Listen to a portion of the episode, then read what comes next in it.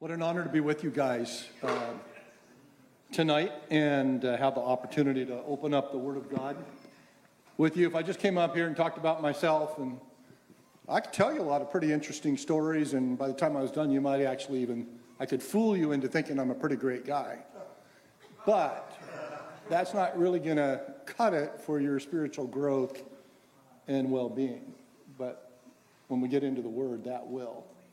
But there are some that don't know me. Uh, my name is on there, and just to say this that it seems like yesterday I was sitting in seats like this in church, and uh,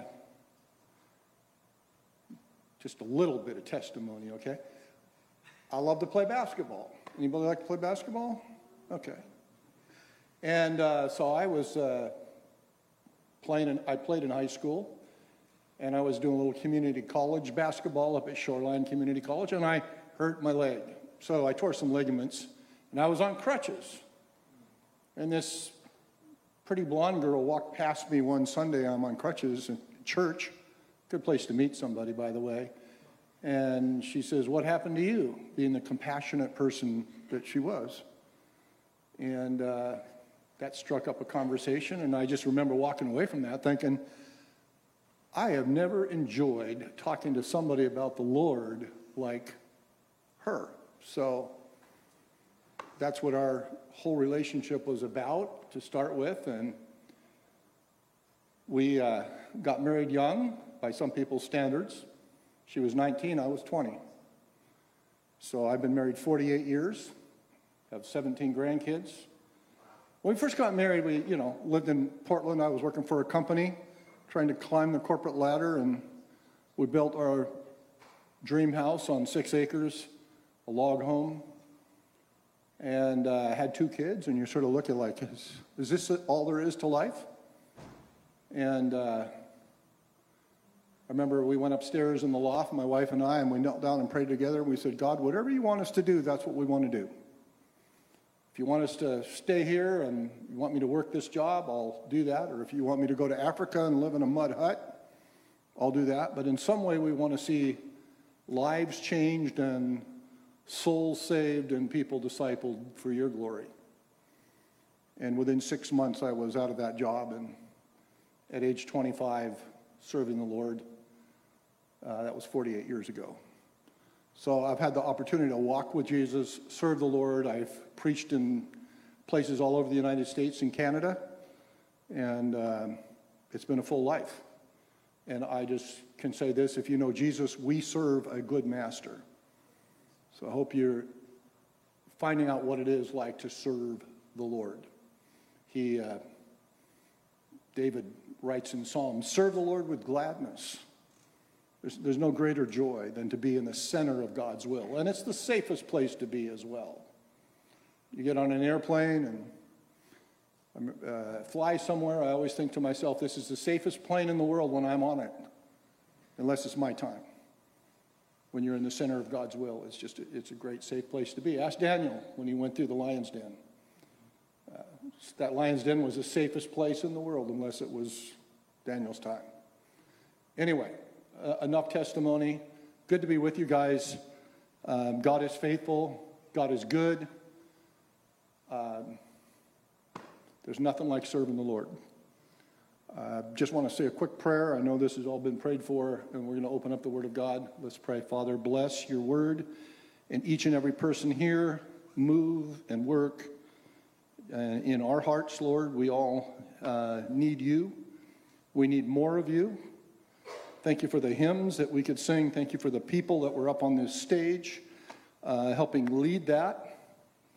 Lord, you know the desires of every heart here, uh, things that they long for in their lives. Some of those desires are things you put there.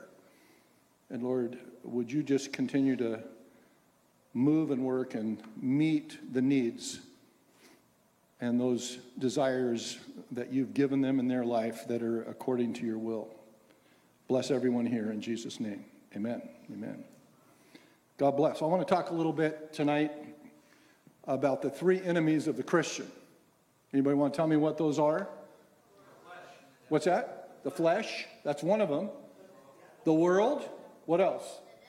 The devil. You guys are to the head of the class for some of you, okay? The world, the flesh, and the devil. Um, I'm going to start off with a passage of scripture that kind of, if you're paying close attention, you'll see all three of them in this little section of Ephesians chapter 2. If have a Bible, turn with me there. And if you don't, you can listen. And um, I just picked up whatever translation. I have lots of Bibles laying around my house. I happen to have my old NIV here, but it will work, okay? Uh, Ephesians chapter 2 and verse 1 As for you, Paul writing to the Ephesians, you were dead. and by the way, he's also talking about their past here. And then he's talking about their present, and then he's talking about their future. So the past, you guys were dead in transgressions and sins, in which you used to live. That's past again. When you followed the ways of the world, there's the world, and the ruler of the kingdom of the air, there's the devil, the spirit who's now at work in those who are disobedient. All of us also lived among them at one time, gratifying the cravings of our flesh. There it is. Got all three of them. Uh, following its desires and thoughts. Wait. And like the rest, we were by nature deserving wrath, every one of us. But because of his great love for us, God, who is rich in mercy, made us alive in Christ when we were dead in transgressions. It is by grace you have been saved, and God raised us up with Christ and seated us in the heavenly realms in Christ Jesus in order, there's a future, that in the coming ages he might show the incomparable riches of his grace expressed in his kindness to us in Christ Jesus. For it is by grace you have been saved through faith and this not of yourselves, it is the gift of God, not of works, so no one can boast. I'm going to stop there. You could just keep going. This amazing book. But he talks about where we were. We were dead in our sins. And every person in this room is either alive in Jesus or you're dead spiritually. Everyone I think here is alive. I don't see any dead corpses here tonight, no bodies laying around. So I think you're physically alive, but only people who know Jesus, who have been born again, who have been made alive. The old King James has a word called quickened. Anybody ever heard that term? You're quickened. You see, I, am going to get in trouble maybe when I say this, but because I got the free will people over here and the ultra Calvinists on this side, and then there's some Calminians in the middle, okay? So, if you're dead, you can't respond. You can't respond. Unless somebody makes you have enough life that you actually can respond. And though every person that ever lived was born physically, None of them, they were all dead. After Adam and the fall, everybody was born in sin, as David says, and iniquity. And so if you sinned, you were dead spiritually. And I know this takes a lot of pride out of it all, but you can't respond. Dead people can't. You could say to a dead person, don't smoke. Don't cheat on your spouse. You know, don't drink. They can't respond, they're dead. All of us were dead. Fact of the matter is, the Bible says there's none who seeks after God, not even one. So none of you guys said, you know what? A reason I'm a Christian is because I was so smart that all by myself, I just decided to seek after God. You don't do that because you're totally depraved. You are a sinner that has no heart for God. In fact, you're running the other way. When we were enemies, we were reconciled to God through the death of his son, Romans tells us. God turned around and he looked at you and he said, I want that person to be with me for eternity. And he, I know this is God's side of it, okay? There's also man's side, which we'll talk about. So God sends his Holy Spirit into the life of a dead Tim Cedarland who's going to high school and trying to be like the world, like it says here walking after the course of this world, following the spirit that's now still at work in the children of disobedience. And God comes along and he says, Holy Spirit, bring some life into him. And the Holy Spirit starts to quicken, make life. And all of a sudden I'm like, hey, this sinful life isn't so cool after all. And I'm kind of looking at my friends and seeing where they're going and my blind eyes start to get open. And God works in my life where I say, huh, that gospel that I heard about believing that Jesus died and took my place, that's true. How did I come to that conclusion? All by myself? No help from God? Just being smarter than everybody else in the world? No, the Holy Spirit working in my life opens my eyes, brings life to the point where now I can respond to God. And I say, God, what you say in your word is true. I am a sinner. I'm on my way to hell. I need salvation. I need a Savior. And He caused me to believe because no man comes unless the Father draw him. So you say, well, what if God's not drawn to me? The rest of that verse says, and the one who comes to me I will in no wise cast out or turn away. So before I'm saved, I see the door, and it says an invitation from God whosoever will may come. Revelation says, Whosoever will may come and take of the water of life freely. John 3:16, for God so loved the world that he gave his one and only son that whoever believes in him. So if you're here and say, I don't know if I'm chosen by God, I don't know if I'm, I'm one of the elect, the old evangelist D.L. Moody used to say, You make yourself a candidate and you're sure to get elected. Now, that's just man's side of it. He oversimplified it and he said, The whosoever, the elect are the whosoever wills, and the non elector, the whosoever won't. We see the gospel. I sat in a gospel meeting and I heard a message and I responded to it. And after I responded, I came to realize in studying the Bible that I didn't just get there on my own. It's because God opened my eyes. It's because God made me alive.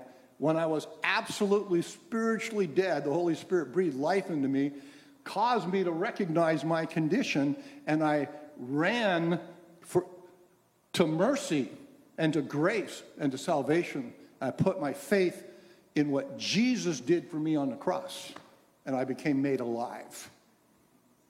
Before I was dead. But you uh, he says, uh, but God in his great mercy, you know, he, he made us alive, King James says, quickened with Christ when we were dead in transgressions. Who made us alive? Me? Did I make myself alive? No, God did it. That kind of takes away all the boasting. Now you say, Tim, you must be a five point Calvinist. No, I'm not. I'm a Christian. I just believe the gospel. I believe that Jesus died for me and that God gives an invitation to everybody. It says he's commanded all men everywhere to repent because he's appointed a day in which he will judge this world in righteousness by that man who he has ordained, whereof he has given assurance unto all men, and that he has raised him from the dead. That's Acts 17, Paul on Mars Hill. Okay? So the gospel goes out to anybody. If you're here tonight and you're not a Christian, believe on the Lord Jesus Christ. Receive him as your Lord and Savior. But once you do that, you're going to come to recognize that you didn't get there by yourself, that you were actually chosen in Christ Jesus before the foundations of this world. Before God ever made the world, He knew Emma. He's kind of looking at me, sort of sheepish there. Like, are you calling me out in front of all these people? He did. And before Adam and Eve were ever created, and before there was ever a Garden of Eden, God knew Emma, and He says, I want her to be with me for all eternity. He did. That's the Bible. That's not me. I'm not trying to make a point here. I'm just telling you what the scriptures say.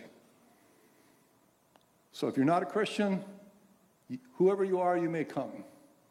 Whosoever believes in him. If you are a Christian, you didn't get there by yourself. Holy Spirit moved and worked in your dead life and brought life so that you could actually respond to the gospel because you couldn't have on your own. Who gets all the glory? God. I don't know why he chose me, but he did. And God loves every person in this room because it says, For God so loved the world that he gave his only begotten Son. All right, I'm getting off the track. We're going to talk about the world, the flesh, and the devil. The world. What is the world? If we're told, love not the John 2, love not the world, neither the things that are in the world. If any man love the world, the love of the Father is not in him. Okay? Because all that is in the world, the lust of the flesh, the lust of the eye, and the pride of life, those are all things that are at enmity with the Father. Okay? What's he talking about in that world? Tim, I thought you just quoted John 3.16, God so loved the world. But now you're quoting out of, out of uh, 1 John, and you're telling me that God and the world are opposed to each other. So how does this work? Anybody want to take a stab at it? Got any scholars here that can tell me what, what's meant by the world in this passage where he says you were following after the course of this world? Huh? Okay. So in the Bible, there's different ways that the world is mentioned. Okay? Sometimes it'll use the word earth. In the beginning, God created the heavens and the earth. All right? So, how can I put this? The world's system, okay, is what is anti God. It's not the birds, it's not the trees. I don't look at the mountain and say, oh, I got to hate those mountains or God won't be liking me. Because it's interesting that we're going to see it. The flesh and the spirit Romans, Galatians 5 says are contrary to each other. The Father and the world are at enmity with each other. And Jesus and Satan are constantly opposed to each other. All right? That's what the Bible teaches. So, this world that he's talking about is the world system that is anti God. Anything that opposes God in thought, teaching, ideas, entertainment is what is mentioned when he talks about the world, all right, in this context that we're looking at it today. The educational world that says things that are contrary to the truth of God's word. When they say truth doesn't matter, when we have Supreme Court justices that come on board and can't define what a woman is.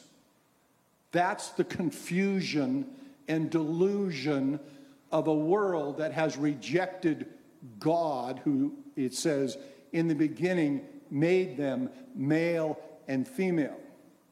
Okay?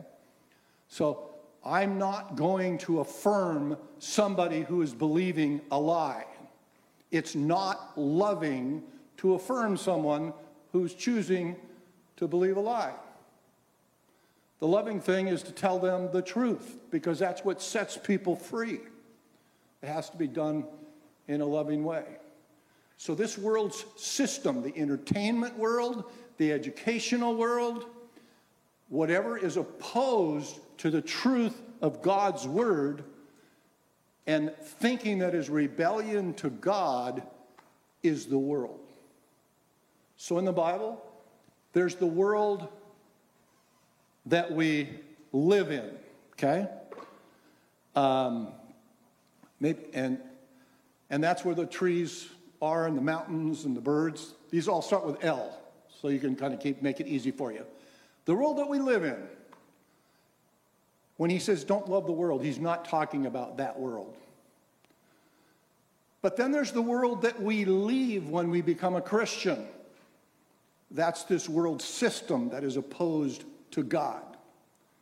And then there's the world that we love because God loves it. And that's the people in this world that need to know Jesus. Okay? God so loved the world. He's not like, oh, I just love my trees, I love my animals. Oh, I just love the system that hates me. He's not talking about that. He's talking about people that are lost souls that need Jesus.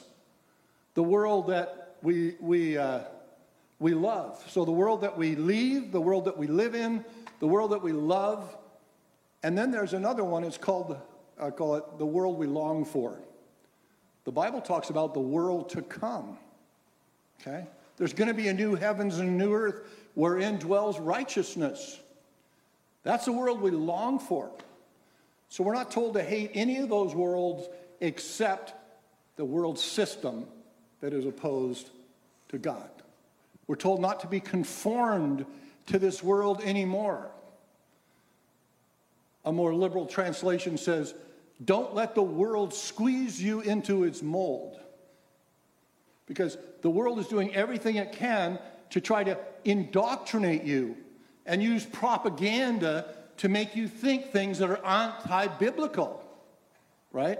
That are against God. Where you set yourself up to be your own God when you say, My truth. That's rebellion against God. When I come along, I'm not step on solo. I'm not, I'm not a woman here, but if you're here and you're a woman and you say, you know what? I sat through some classes and I read some books and I just think it's pretty important for me to be extremely independent. And so I don't want to be dependent on a man. And, and so I'm going to go get a career and I'm going to climb the corporate ladder as high as I can so I will be my own person and not be controlled by any man. And I'll get through life that way. And if I have a get pregnant along the way somehow, I'll just kill the kid. You, you know more babies died through abortion last year than people who actually died through old age or other deaths? Because we've indoctrinated the world's thinking, I mean, kill your baby, it's, it's in the way. You study the feminists. I just was doing some research and reading on this.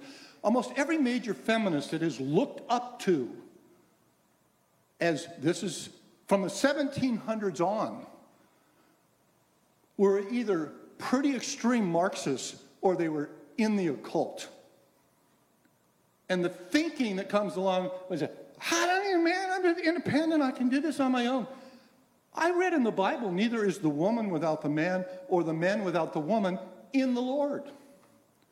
Doesn't mean that there aren't people that might be called to a life of singlehood. There, there may be. Animals went into the ark and they went in by sevens, the clean animals. I know when you sang that little song, the animals came two by two. That's not necessarily accurate. Clean animals came by seven. That meant there was one left over that didn't have a mate, and that was for sacrifice.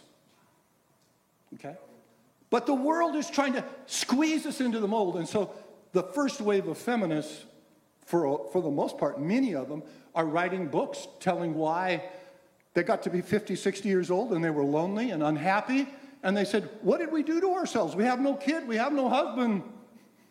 And they're writing books saying feminism is bad, but the next wave comes along and it goes even further and says, hey, you know, if you just love whoever you want, free love, and maybe you get into a sisterhood and you dive into the lesbian lifestyle, you know, then you're going to be free.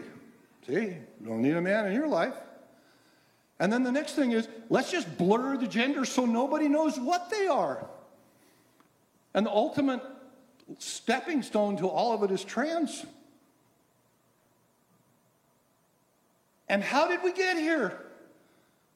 The world's thinking. Slowly, like the frog in the kettle of water, where you're slowly turning up the heat. and you're slowly indoctrinating and you're slowly giving propaganda that appeals to the mind in the same way that the lies that Satan was saying in the garden appealed to Eve. You know, you're going to be like gods. You'll have your own truth. You'll be smarter than the old Bible and Christians and anybody who comes along who's trying to say something different than what we're telling you is going to make you free and happy. And then at 50 and 60 years old, you wonder why you're so miserable. Because the world's thinking is anti God and anti the Bible. Pretty much 180 degrees the opposite. Because we've strayed from the moral principles that were given originally in this world. Even people who didn't know God didn't even realize in this country that they were still living by Christian principles. And that's all gone out the window.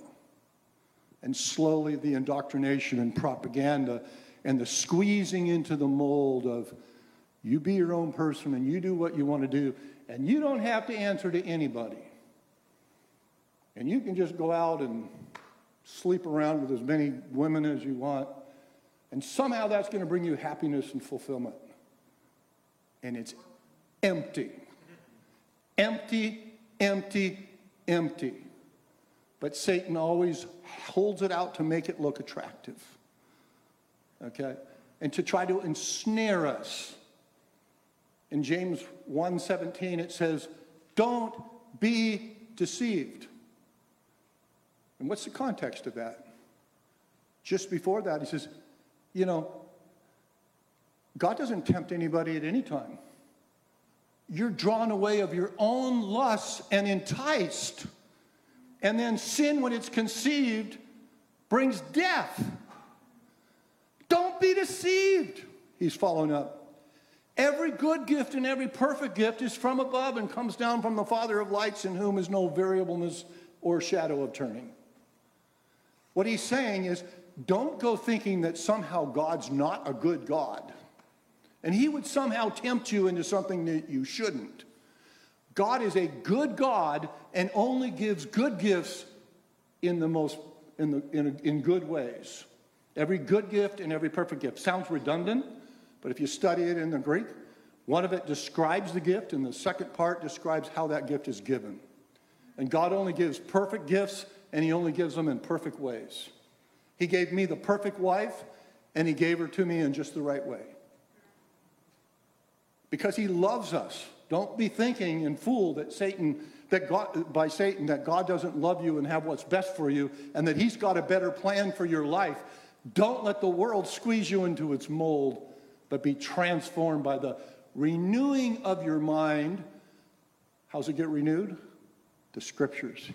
So that you might prove what is that good and perfect and acceptable will of God. God's will in your life is good, perfect, and acceptable.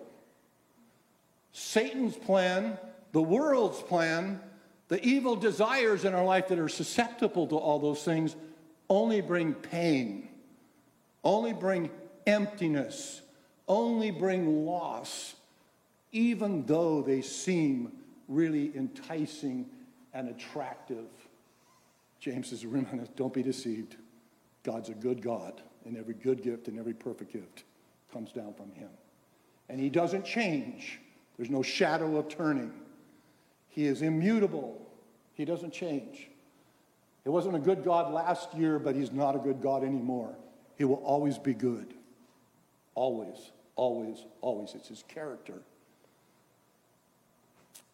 So, are we done with the world? Let me just say a couple things more.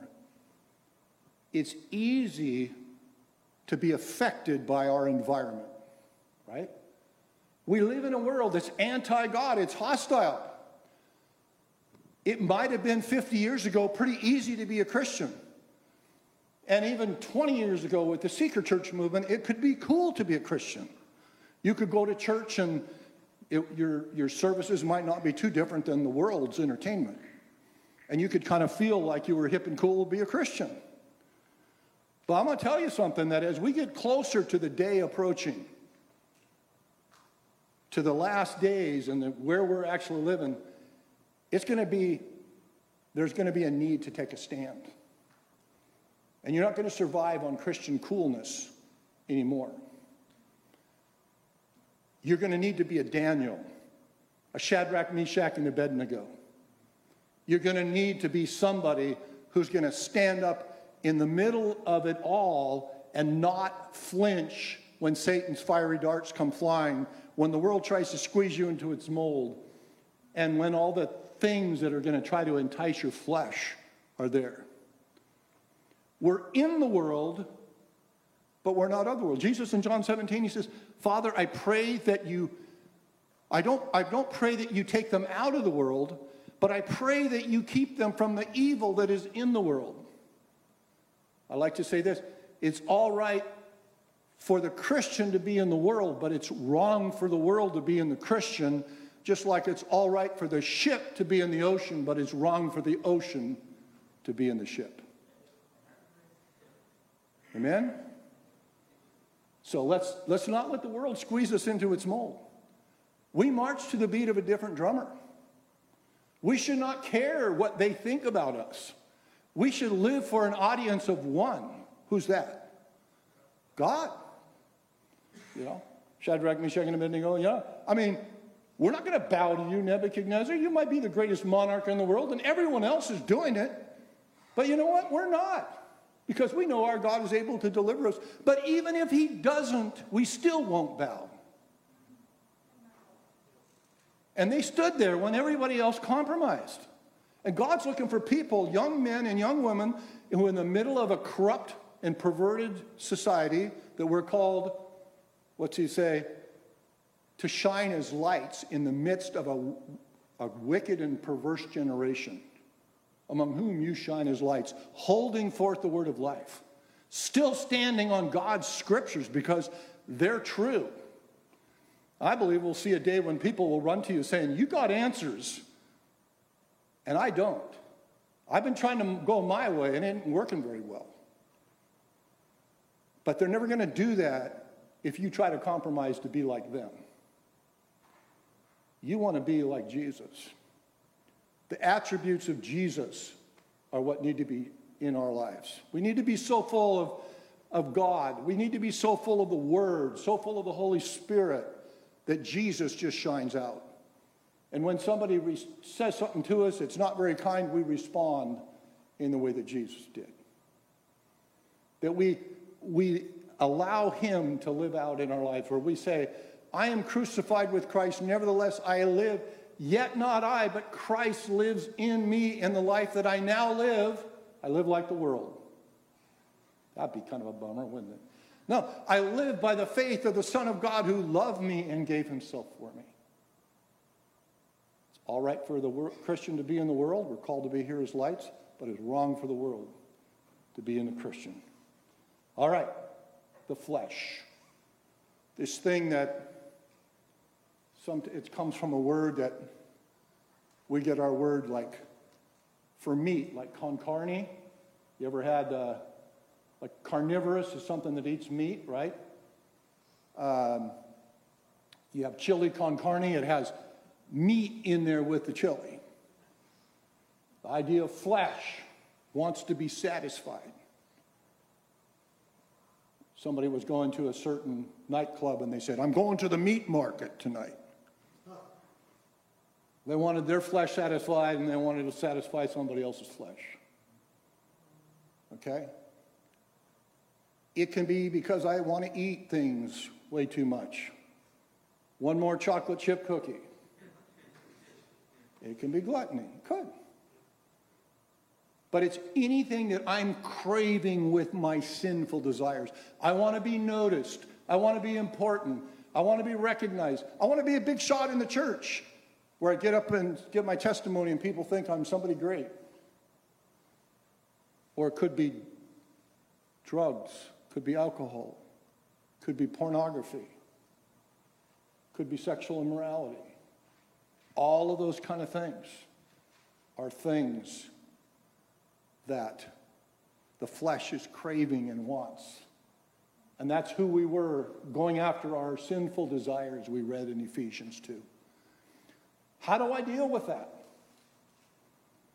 In uh, Galatians 5, he says, So I say, walk by the Spirit, and you will not gratify the desires of the flesh. For the flesh desires what is contrary to the Spirit. Remember, I said the flesh and the Spirit are contrary to each other? The Father and the world are contrary, and Jesus and Satan are contrary. And he says, the flesh desires what is contrary to the spirit, and the spirit what is contrary to the flesh. They are at conflict with one another, so that you cannot do what you want. But if you are led by the spirit, you are not under law.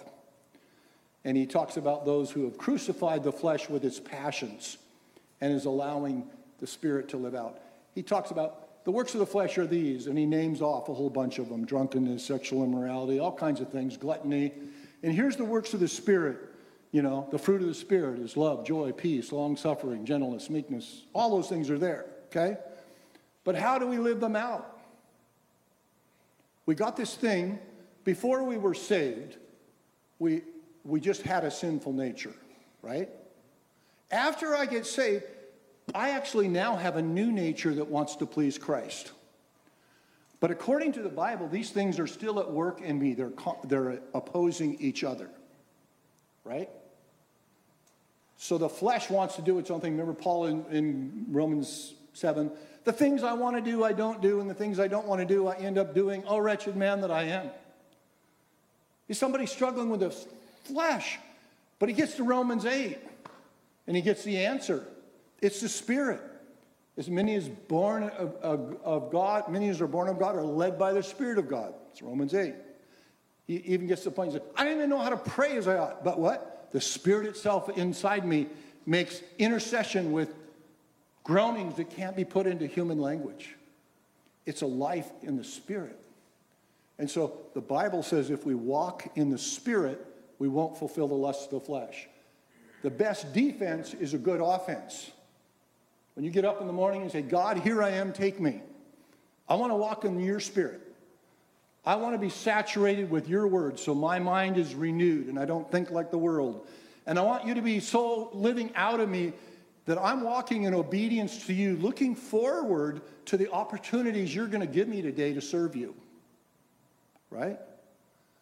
Walking in the Spirit. Instead of trying to fight the flesh, somebody said you can get just as dirty fighting a chimney sweep as you can hugging him. Okay? You're going to fight this. You're going to get all dirty fighting that guy. And you got the flesh in you. I, I wish God would just take the flesh out. I, I, I pondered that once. I said, why didn't he just do away with the old nature? You know what would have happened? I probably would have said something like this God, thank you for taking away the old nature. I don't need you anymore. I'll see you when I get to heaven. But no, I'm left down here with conflict where I have to depend on Him. He's shaping me, He's sanctifying me through the conflict that I'm going. When I learn to say no to the world and yes to the Word, when I learn to say no to the flesh and yes to the Holy Spirit, and I let the Holy Spirit live out my life, God always puts a positive, for the most part, in, in instruction, you see it over and over again, to the negative. So he doesn't just say, oh, don't get drunk with wine that leads to debauchery. Stop there. He doesn't do that. He says, but rather be filled with the Spirit. He replaces it with something better. And when we're enjoying Jesus and the Holy Spirit is living out in our life, we don't want to go back to the flesh. But it's a battle, and if I somehow think that I've arrived, I'm probably going to get into trouble. And we, we want to be careful that we don't just flirt with sin and see how close we can get to the edge without falling in. Somebody put it this way there's, think about there's three, three situations. There's a man that walks down a road, there's a hole in the road, and he falls into it. Next guy comes along,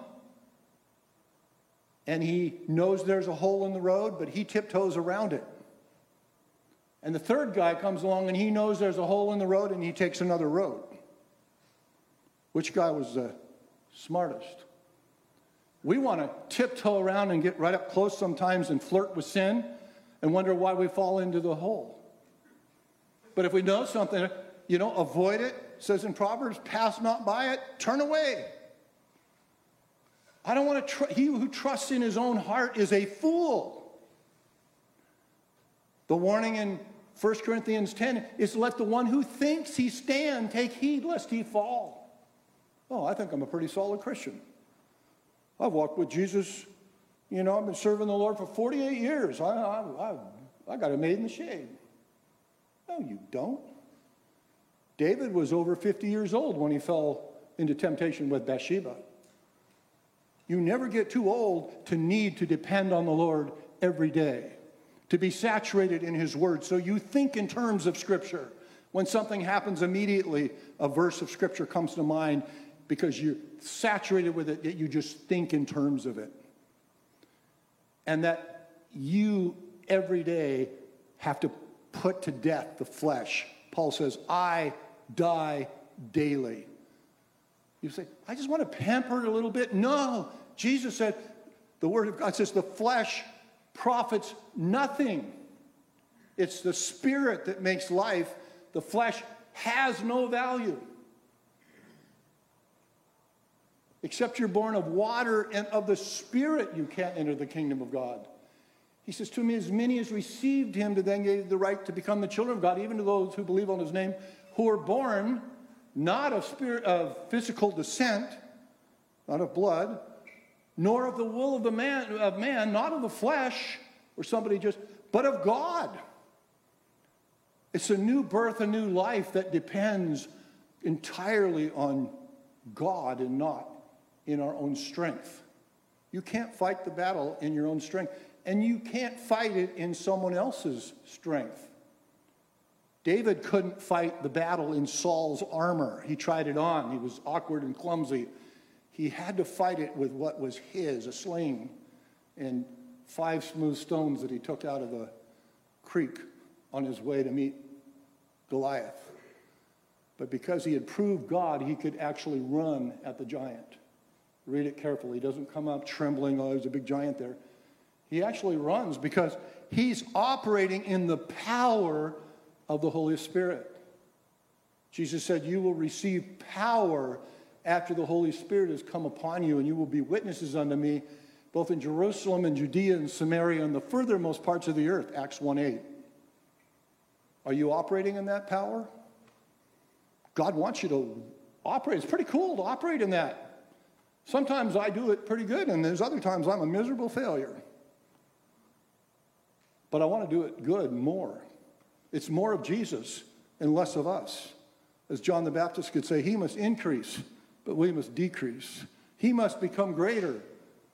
We must become, I must become less. To realize that. It's not me living, it's Jesus living out in me. That's a, that's a privilege to bear testimony to the Son of God, to shine as lights in the midst of a crooked and perverse generation as we hold out the word of life.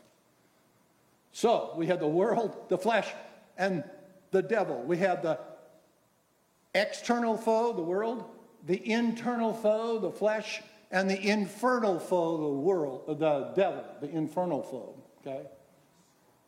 Those are our enemies. Satan is alive and well on planet Earth. In Ephesians 6, he says uh, there in verse 10, um, I better read it just so that I uh, get started right. Finally, finally, brothers, be strong in the Lord and in the power of his might, and put on the whole armor of God that you might be able to withstand the wiles or the craftiness of the devil. And then he talks about the different pieces of armor, and as you've probably noticed, there's no armor for the back. We're never told to flee Satan. There's things we are told to flee. The fleas that you get, that you're told to flee, flee fornication. You know, flee the love of money. You know, you, O man of God, Paul tells Timothy, flee these things. But then there's times where we're not supposed to run in. Having done all the stand, we stand in all the armor of God. And the last piece was take the sword of the Spirit, the one offensive weapon, which is the Word of God. That's what Martin Luther in his song, A Mighty Fortress is Our God, he says, Did we in our own strength confide, our striving would be losing. We're not the right man on our side, the man of God's own choosing. He said, but still our ancient foe does seek to work us woe. His craft and power are great, and armed with cruel hate, one little word shall fell him. What word are we talking about? Our Savior, the Lord Jesus Christ, got up and he was baptized. And when he came out of the water, the Spirit of God descended on him like a dove. We're going to wrap this up in just a couple minutes here. And I'm going to back up and say about the world, the, these good new nature and the old nature. Noah and the ark let out two birds. One was a raven, remember? And what happened? It didn't come back because it went out there and there was all kinds of dead things to feed on. The old nature is like that raven, it wants to feed on dead stuff. Corruption. He let out a dove. It went out and didn't find anywhere the first time, and it came back. And later it came back with an olive branch in its mouth. But the first time it came back, there was nothing for it to land on. It came back. The, the raven didn't. And there's only one place where the dove of the Holy Spirit landed in this world that wasn't full of dead stuff. And that was on the Son of God when he came up out of the water in baptism. The Holy Spirit, like a dove, came and descended on him. In your life, feed the dove and starve the raven. You click certain things on your computer, you're feeding the raven. Starve that raven, feed the dove. Fill your mind with scripture, with fellowship, with encouraging, with witnessing to other people, letting Jesus live out in your life. It is the most fulfilling thing there is. The most empty thing is living for self. It might seem pretty good for a little while. There's a way that seems right unto a man but the end thereof is the ways of death. It's when we come and recognize that Jesus is the way, the truth, and the life. And so, um, Jesus in, goes into the wilderness and he's tempted of the devil for 40 days and 40 nights. He's actually there hungry. And at the end of that time, he's tempted by the devil. And what, what happened? The devil knew he hadn't eaten for 40 days, so he says, Oh, Command these stones to be made into bread. And what did Jesus do? Was he hungry? Yeah. Would some food at that moment satisfy his flesh? Yes. But as our perfect example, says in Peter, uh, Peter leaving us an example that we should, he, we should follow in his steps. As our perfect example, he turned to Satan and he said, It is written, Man shall not live by bread alone, but by every word that proceeds out of the mouth of God. So then what does Satan do? Takes him up in a high mountain, shows him all the kingdoms of the world. Says, All these will I give you if you just bow down and worship me. Jesus isn't going to take any shortcuts. The cross had to come before the kingdom. Satan, I'm not trying to get that without going to the cross. I'm going to the cross. I'm going to pay for the sin of the world. But we read about what's in the world the lust of the flesh, the lust of the eye, and the pride of life. The lust of the flesh, get some food to eat, some bread. Oh, the lust of the, uh, the eye. Look at all those kingdoms. I'll give them to you. There's the whole world, Jesus. Nope. It is written, he says again. And finally, the devil t- takes him out to the pinnacle of the temple and says, Just cast yourself down, just jump off and let people see that you're powerful and magical and they can see your deity and they'll, they'll think you're great. the lust of the flesh, the lust of the eye, and the pride of life. And Jesus answers, It is written. Uh, you shall not tempt the Lord your God. So he answers each time from the scriptures, and each time it was from only one book of the scriptures. What book was that? Huh? Who? Deuteronomy. David had how many stones when he went to go after the giant?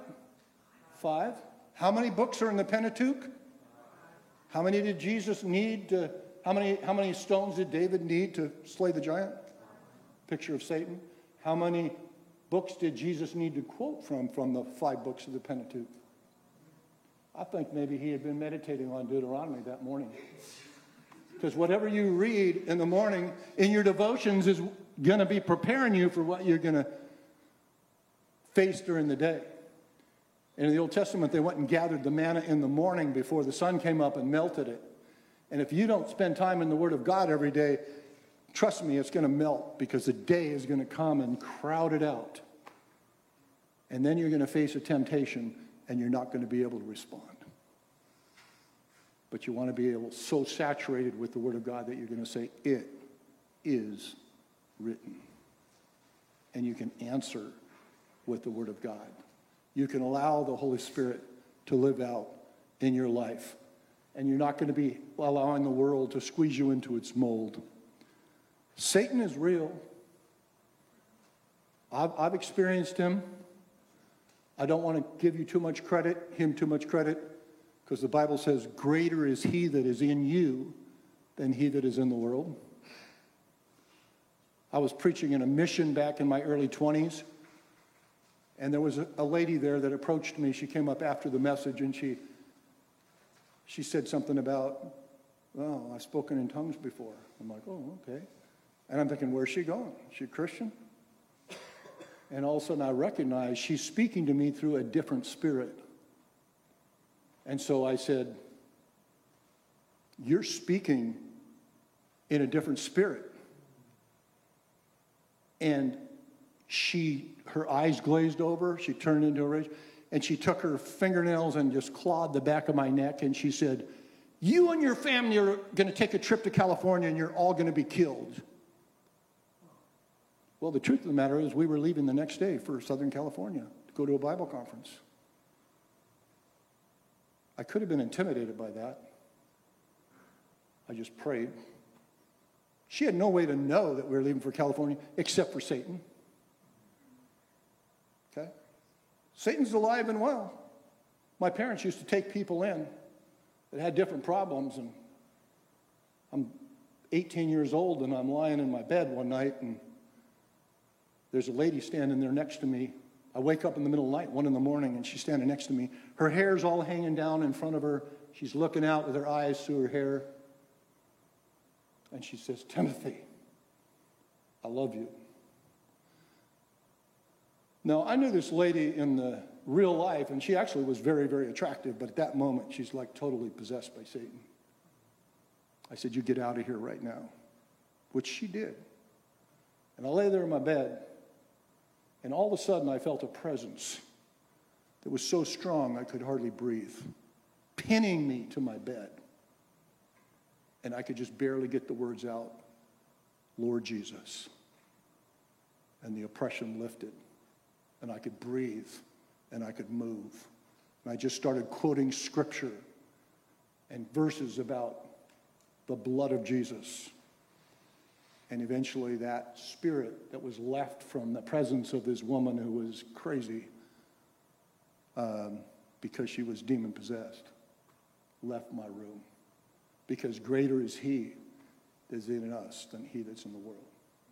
The common denominator here is dependence on God, letting Jesus live out in our lives and being saturated with His Word. then we're going to be able to stand in an evil day and when the temptations come and the philosophies of this world that are there to twist us and prop- give us propaganda and make us think things that are contrary to the scriptures, God's going to win the battle. And He's going to have His way ultimately, but it's a whole lot easier when we yield and say, Jesus, here I am. Take my life and let it be consecrated, Lord, to Thee.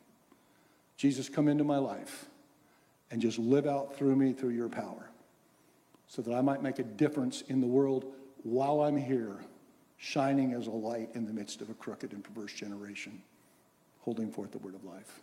Let's pray. Father, thank you for your word tonight. Thank you for this good audience and all the different things that we've talked about. And I pray that you would just take different truths and use them to meet different needs that are here. What might impact one person, God, you have something else for someone else. Lord, change us, mold us, conform us to the image of your Son. Thank you that that's your ultimate goal through sanctification is to work in our lives to make us like Jesus. And thank you that one day we will see him as he is and we will be transformed. We will be like him. We'll be changed in a moment, in a twinkling of an eye. God bless your word and each person here, I pray, in Jesus' name. Amen.